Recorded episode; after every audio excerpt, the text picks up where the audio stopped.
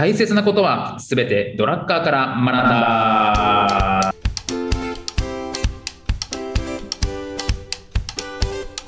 ということで、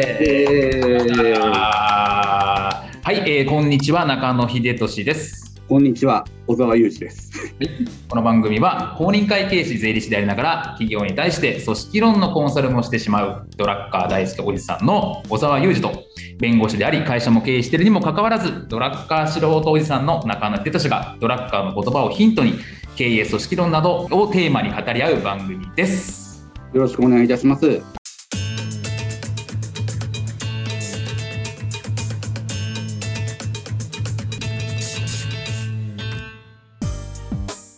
はい、ということでやってまいりました。大切なことはすべてドラッカーから学んだでございます。小沢先生、今日もよろしくお願いします。はい、お願いいたします。はい、ということで前回盛り上がった議論ありましたけれども、大企業、中企業、小企業みたいな話をして、え小企業特性みたいな話とか、大企業の特性みたいな話とかしてきたかなというふうに。そうです、そうです。小企業はね、やっぱり小企業を選んでる。はい。小企業になっちゃってるわけじゃないと。はいはい。うん小企業でいるべきだから小企業いるんだうんというところですね。うんえそれで、小企業でなぜいるかっていうと、いち早いニーズの種とかにパッと気づいて、パッと動けるような体制があるから、小企業でいるっていう選択を取れるんだと。今、何か仕事をしていても、新しいチャンスがあれば、そこに全振りできる。全振りしなければ生き残れないとか、うん外部環境の変化に適切に対応していくっていうモデルが、えー小企業のあるべき姿で、それができないんだったら中企業、大企業になりなさいという。なるほど。えーそういうところなのに、僕らは、本当に小企業中の小企業である僕らは、新しいチャンスがあっても、そのままの仕事を続けるっていうのがドラッカーが激怒しますっていう話ですね。うん、なるほど。そういうのは、ちょっと理由もあって、僕らってあの、小さい会社なんで、中小企業って一人人が辞めるだけでも、まあまあ回らなくなるんですよね。うんうんうんそういうのもあって、あの、問題中心の思考になりがちなんですよね。チャンスを、小さいから動けるだろうと言われながらも、人一人かけるだけでももうガタガタになっていく。うん。確かに。そそういった問題に、問題が、こう、踏み縛られちゃうのが、えー小企業の悪いところで、でもそんなことにお構い、お構ってちゃダメやでってドラッカーは言ってますね。関西弁で。まさかの関西出身。そうです、そうです。だからもう小企業はね、大企業よりもさらに強く、我々の企業は何か、何であるべきか、もう一個の市場の片隅に、あ小さい一個の市場をつかみに行くのが小企業なんで、我々の事業が何何か、何であるべきかっていうのをね、大企業以上に問わなきゃダメだと。うんそれに答えていかなきゃダメだと。で、曖昧になりがちなトップマネジメントの役割をしっかり定義しなさいと。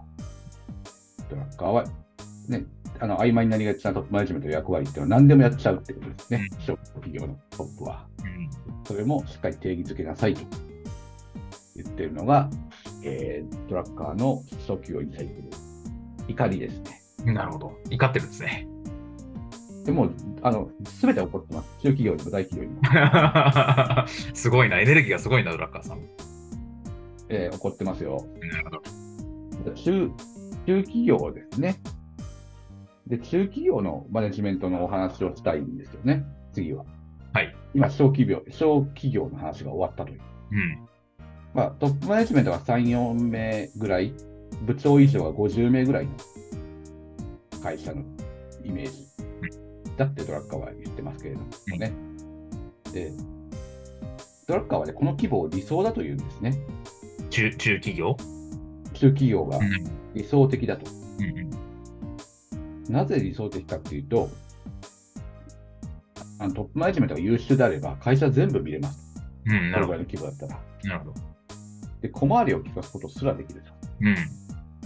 で、資源はある程度あるから、一点集中すれば、大企業にも勝てるかもしれない。なるほど。うんもう何でもできる会社ですよねっていうのがドラッカーの中企業への評価なんですよ。なるほど。中企業っていいもいいですよね。小回り向けば、あの資源もある程度あるし、でもマネジメントしがいがありますよね。うんうん。ドラッカーは言うんですよね。で、僕らトップマネジメントはだからこそ、あの僕らがトップマネジメントが従業員がこう見えるってことは、従業員もトップマネジメントを見れるっていうことの裏返しになるんですね。うんうん。なるほど。なので、あのー本当の大企業だとトップマネジメントがあったことなんてないですよね、一般の従業員は。うんうんでも、それが会えるのが中企業なんですよね。うん。うん、なるほど。ってことは、みんな社長を知ってるわけですよ。うん。うん、で、なのでトップがあのまっすぐに分かりやすい行動をすれば、それを組んで文化ができていくと。トップが影響を及ぼすことができるから、マネジメントは行いやすいはずだと、能力があれば。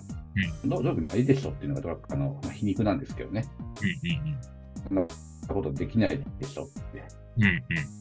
うんうん、できる、マネジメント能力が高い人は中企業だったら輝くよって言ってますね。うん。なるほど。うん、で、えーで、結局のところ、あのドラッカーはそれ理想だって言うんですけど、あの悪く言えば全部中途半端。になっちゃうよね。うんそうなりますよね。中ってそうですよね。うんうん中途半端の中ですもんね。うん。中野秀俊のな中ですもんね。大野でもなく、小野でもなく、中野っていうのは確かにね。ええー小沢の方がいいですよね。中はダメだと。中はダメ。あなるほど。のーなぜダメだっていうと、卓越してなくても食べていけるでしょ、君ら。もう、なるほどね。えーあのー小企業は卓越したかったら潰れますと。うんうん。大企業はめちゃめちゃハイレベルに争ってますと。うんうん中企業はうんまあまあ食えるっていうのがうん。なるほ良くもあり、悪く。悪くもある点だって言うんですよね。本当そんなことないと思うんで頑張ってると思うんですけどね。ただ、あのポジショニング理論だっていうわけですよ。あの小企業っていうのはもう小さい市場で、うんあのもう限定的なニーズをがっつりつかみなさいっていうのが、うんあの小企業なんですね。うん大企業は大きなところでお金を存分に使ってうんあの世の中をひっくり返すようなことをしなさいっていうのが大企業なんですよ。うんでも中企業に何を求められているかうんというところで、うん。なるほど。えードラッカーは一点集中で1個の市場を取っちゃいなさいって言ってるわけですね、なるほど。中企業に。うんで、も、実際の中企業っていうのは、業界順位、え10位のビジネスが3つあるよ、うんうんうん会社が多いと。うん。なるほど。なるほど。継続はできますと。うんうん、でもそれが中企業のダメなところなんだってドラッカーは言ってますよね。うん。なるほど。なるほど。で10位の、業界10位のが3つある会社なんて世の中の人求めれるか、うんうん。うん、あの失礼な話ですよね、もうそんなことを。うんでもドラッカーはそういうわけですよ。なるほど。でそうですね。一つの市場で大企業になれってドラッカーは言うわけですね、中企業に対しては。なるほど。一つの、なんていうんですかね、あのトップの、トップクラスの、えー業界内っていうのが何個もあるのが大企業だとするならば、そのうち1個だけそのトップシェアに近いものを持ってるのが中企業ですっていう言い方ですね。一点集中しなさいってことですね。なるほど。なるほど。でこれをもっと大きい市場、小企業よりも大きい市場で輝きなさいって言ってるんですね。うんうんうんうん、10位のビジネスを3つ持つんじゃなくて、1位のビジネスを1個持ちなさいっていうのがドラッカーの、ですかね。で、もうこれぞ中企業っていうビジネスをしてるのがね、ファーストリテイリングですよね。うん。もうこれぞ中企業ですよね。でも、あの会社大企業なんですよ。うんうんだからダメだってドラッカーは言われ言うと思いますね。うん君らの会社は中企業じゃないから、うん他の市場行きなさいって言いますよね。うんうん服ばっかやってないでって。うんうんうん、もっと服の市場って、ね、もうこれ以上大きくならんから、うんうんまあ、世界一位までになれば、もう次の市場行ってくださいっていう、理想的な中企業ですよね。僕らからしたら大企業ですけど、うんドラッカーから見たらもう理想的な中企業。うんうんただもう大企業にだんだんなってってもいいんじゃないですかって、日本ではトップですっていうような話かなと思うんですけどね。そのあたりがドラッカーはファーストリテイリングを評価するかけなすかは微妙なとこですよね。柳井さんは素晴らしいと思うんですけど、うん柳井さんって一つのビジネスを徹底して追求するタイプなんで、大企業の経営者ではないと思うんですよね。うんうんそこを、でも、ファーストリテイリングはもう大企業じゃないかっていう説もあるんでね、うんそこがまた難しいところですよね。うんうんなるほど。うん、あとね、これ、理想的な中企業っていうのはもうちょっとマイナーなところがあって、あの、競馬、競馬の世界でトップシェアの世代グループっていうのがあるんですね。うん。聞いたことありますか？まあ、僕はあの、旅スやってたんで、あのなんとなくわかります。ノーザン、ノーザンとノーザンはいうはいはいはいあれが全部で世代グループっていうんですけど、はいはい。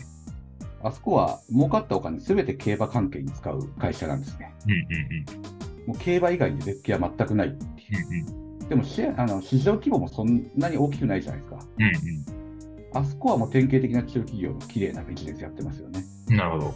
ええそういうのを中企業というみたいですね。うんうん。例えば社大グループがいろんな、ね、剰余金でいろんなところに手を出して、で、いつの間にか競馬でトップシェアを奪われてたんですが、これはもう目も当てられない事態だってドラッカーは言うと思うんですよ。うんうんうんうん、ずっとあの儲けたお金を全部競馬の馬にこうつぎつぎ込み続けていってトップを維持し続けるから、これが一番中企業に理想な形なんじゃないかなというところですね。うん。うんうん、そういう、それが中企業っていうドラッカーは話をしてますね。うん。なるほど。うん、途中先生、消えてましたけど、僕、先生消えるのを見ながら話してましたけど、聞いてましたか？聞いてます。聞いてます。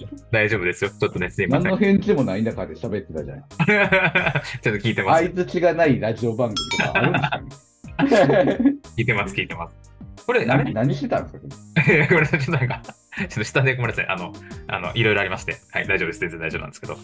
えっと、あれですよこれ、中企業、だから大企業と中企業と小企業を分けるのトップマネジメントの数なんでしたっけ？そもそもが。トップマネージメントの数だまあ、事業の数ですかね。事業の数って感じなんですかね。だから一つで、えだから一つのところでトップシェアを取っているところは、どんなに従業員規模や売り上げが大きくても中企業ってイメージでいいんですかね。そうです、そういうことです。そういうことですよね。そういうことですよね。なるほど、なるほど。ファーストリテイリングはドラッカーの定義では中企業なんです。中企業一般的には大企業ですけどね。なるほどね。で、ではでトップマネジメントは服だけやってるからですよね。うん、で、ごめんなさい、それ、別に、えっと、中中企業は大大企業になれって話なんでしたっけ？なった方がいいっていうのがでドラッカー言ってるんでしたっけ？中企業は、あの、中企業のままでもいいんですけど、はい一つの、あの、市場においては一番になってくれる。あ、一番になってくださいってことですよね。だからユユニクロはそれそれでいいってことですよね。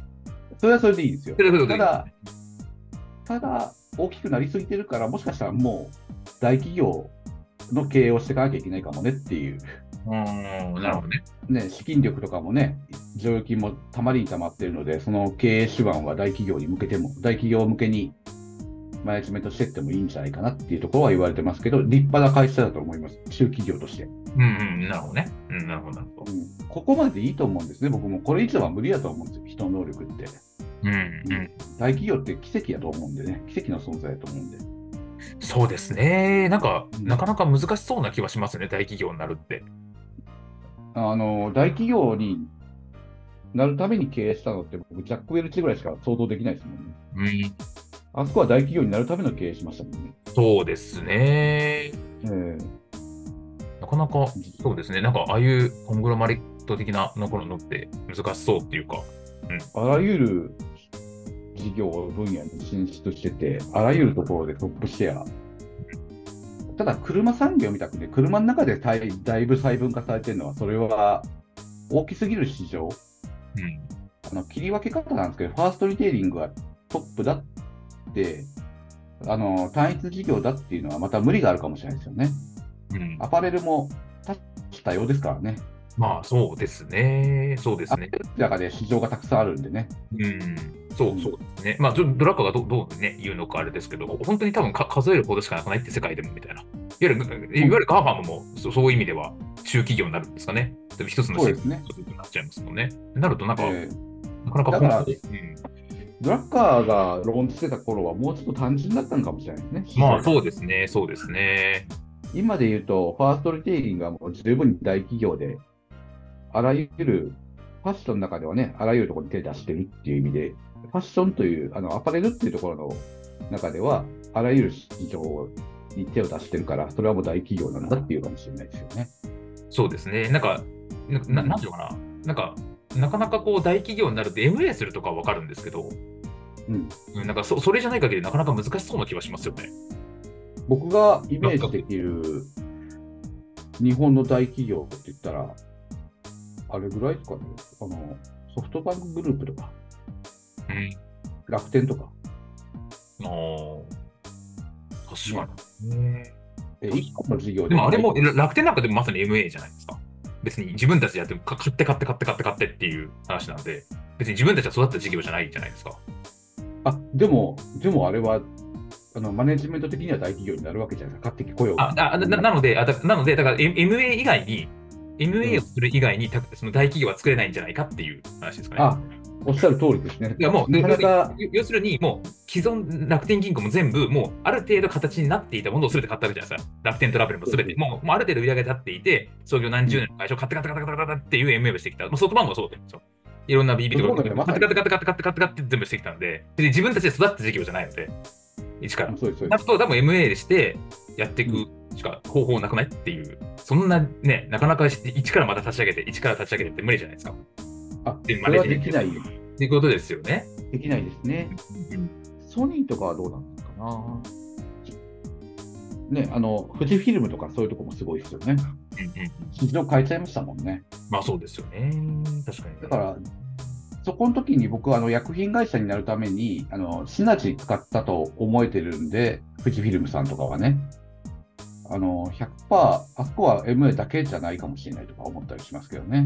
細かく考えると、いろいろと副産物の方がね、あの、盛り上がったりする時もあるんですよね。うん、なので、いろいろあるので、一概に定義できないんですけど、自社で何個、あの、トップマネジメントがいるか、まあ、事業部長ですよね。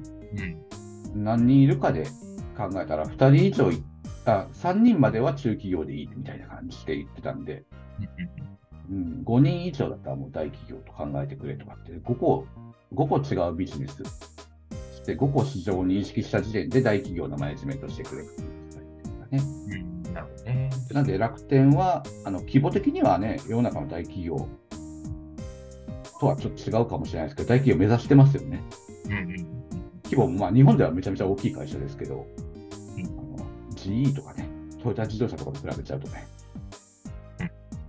あれなので、あの、そういう意味ではちょっとあれなんですけど、あの、マネジメントとしては大企業です。うんこれがドラッカーの言い方ですね。うん。まあ、そういう、それが中企業の考え方ファーストリテイリングですと。ど。世代グループですと。うんあの優秀な中企業は。うんうんなるほど。うんそういう、まあ、これが僕がそう思っ今出したこういう名詞は僕がそう思ってるだけなんで違う。ドラッカーに言ったらめちゃめちゃ怒られるかもしれないですけどね。なるほど。全然分かってない。うんなるほどね。だからまあイメージとしてそんな感じみたいなところですかね。うんうん、一つのトップになっているみたいな話。なるほど。えなるほどね。えええなんでですか、先生？前回は僕が切切ってほしくないところで切ったのに、今回は切ってほしいって言 ってる切らない。終わりましたんで、切りましょうか。次は大企業ですか？次は大企業いきま大しょう企業というところで、じゃあ次回は大企業についてお話したいというふうに思います。今日もありがとうございました。はい、ありがとうございました。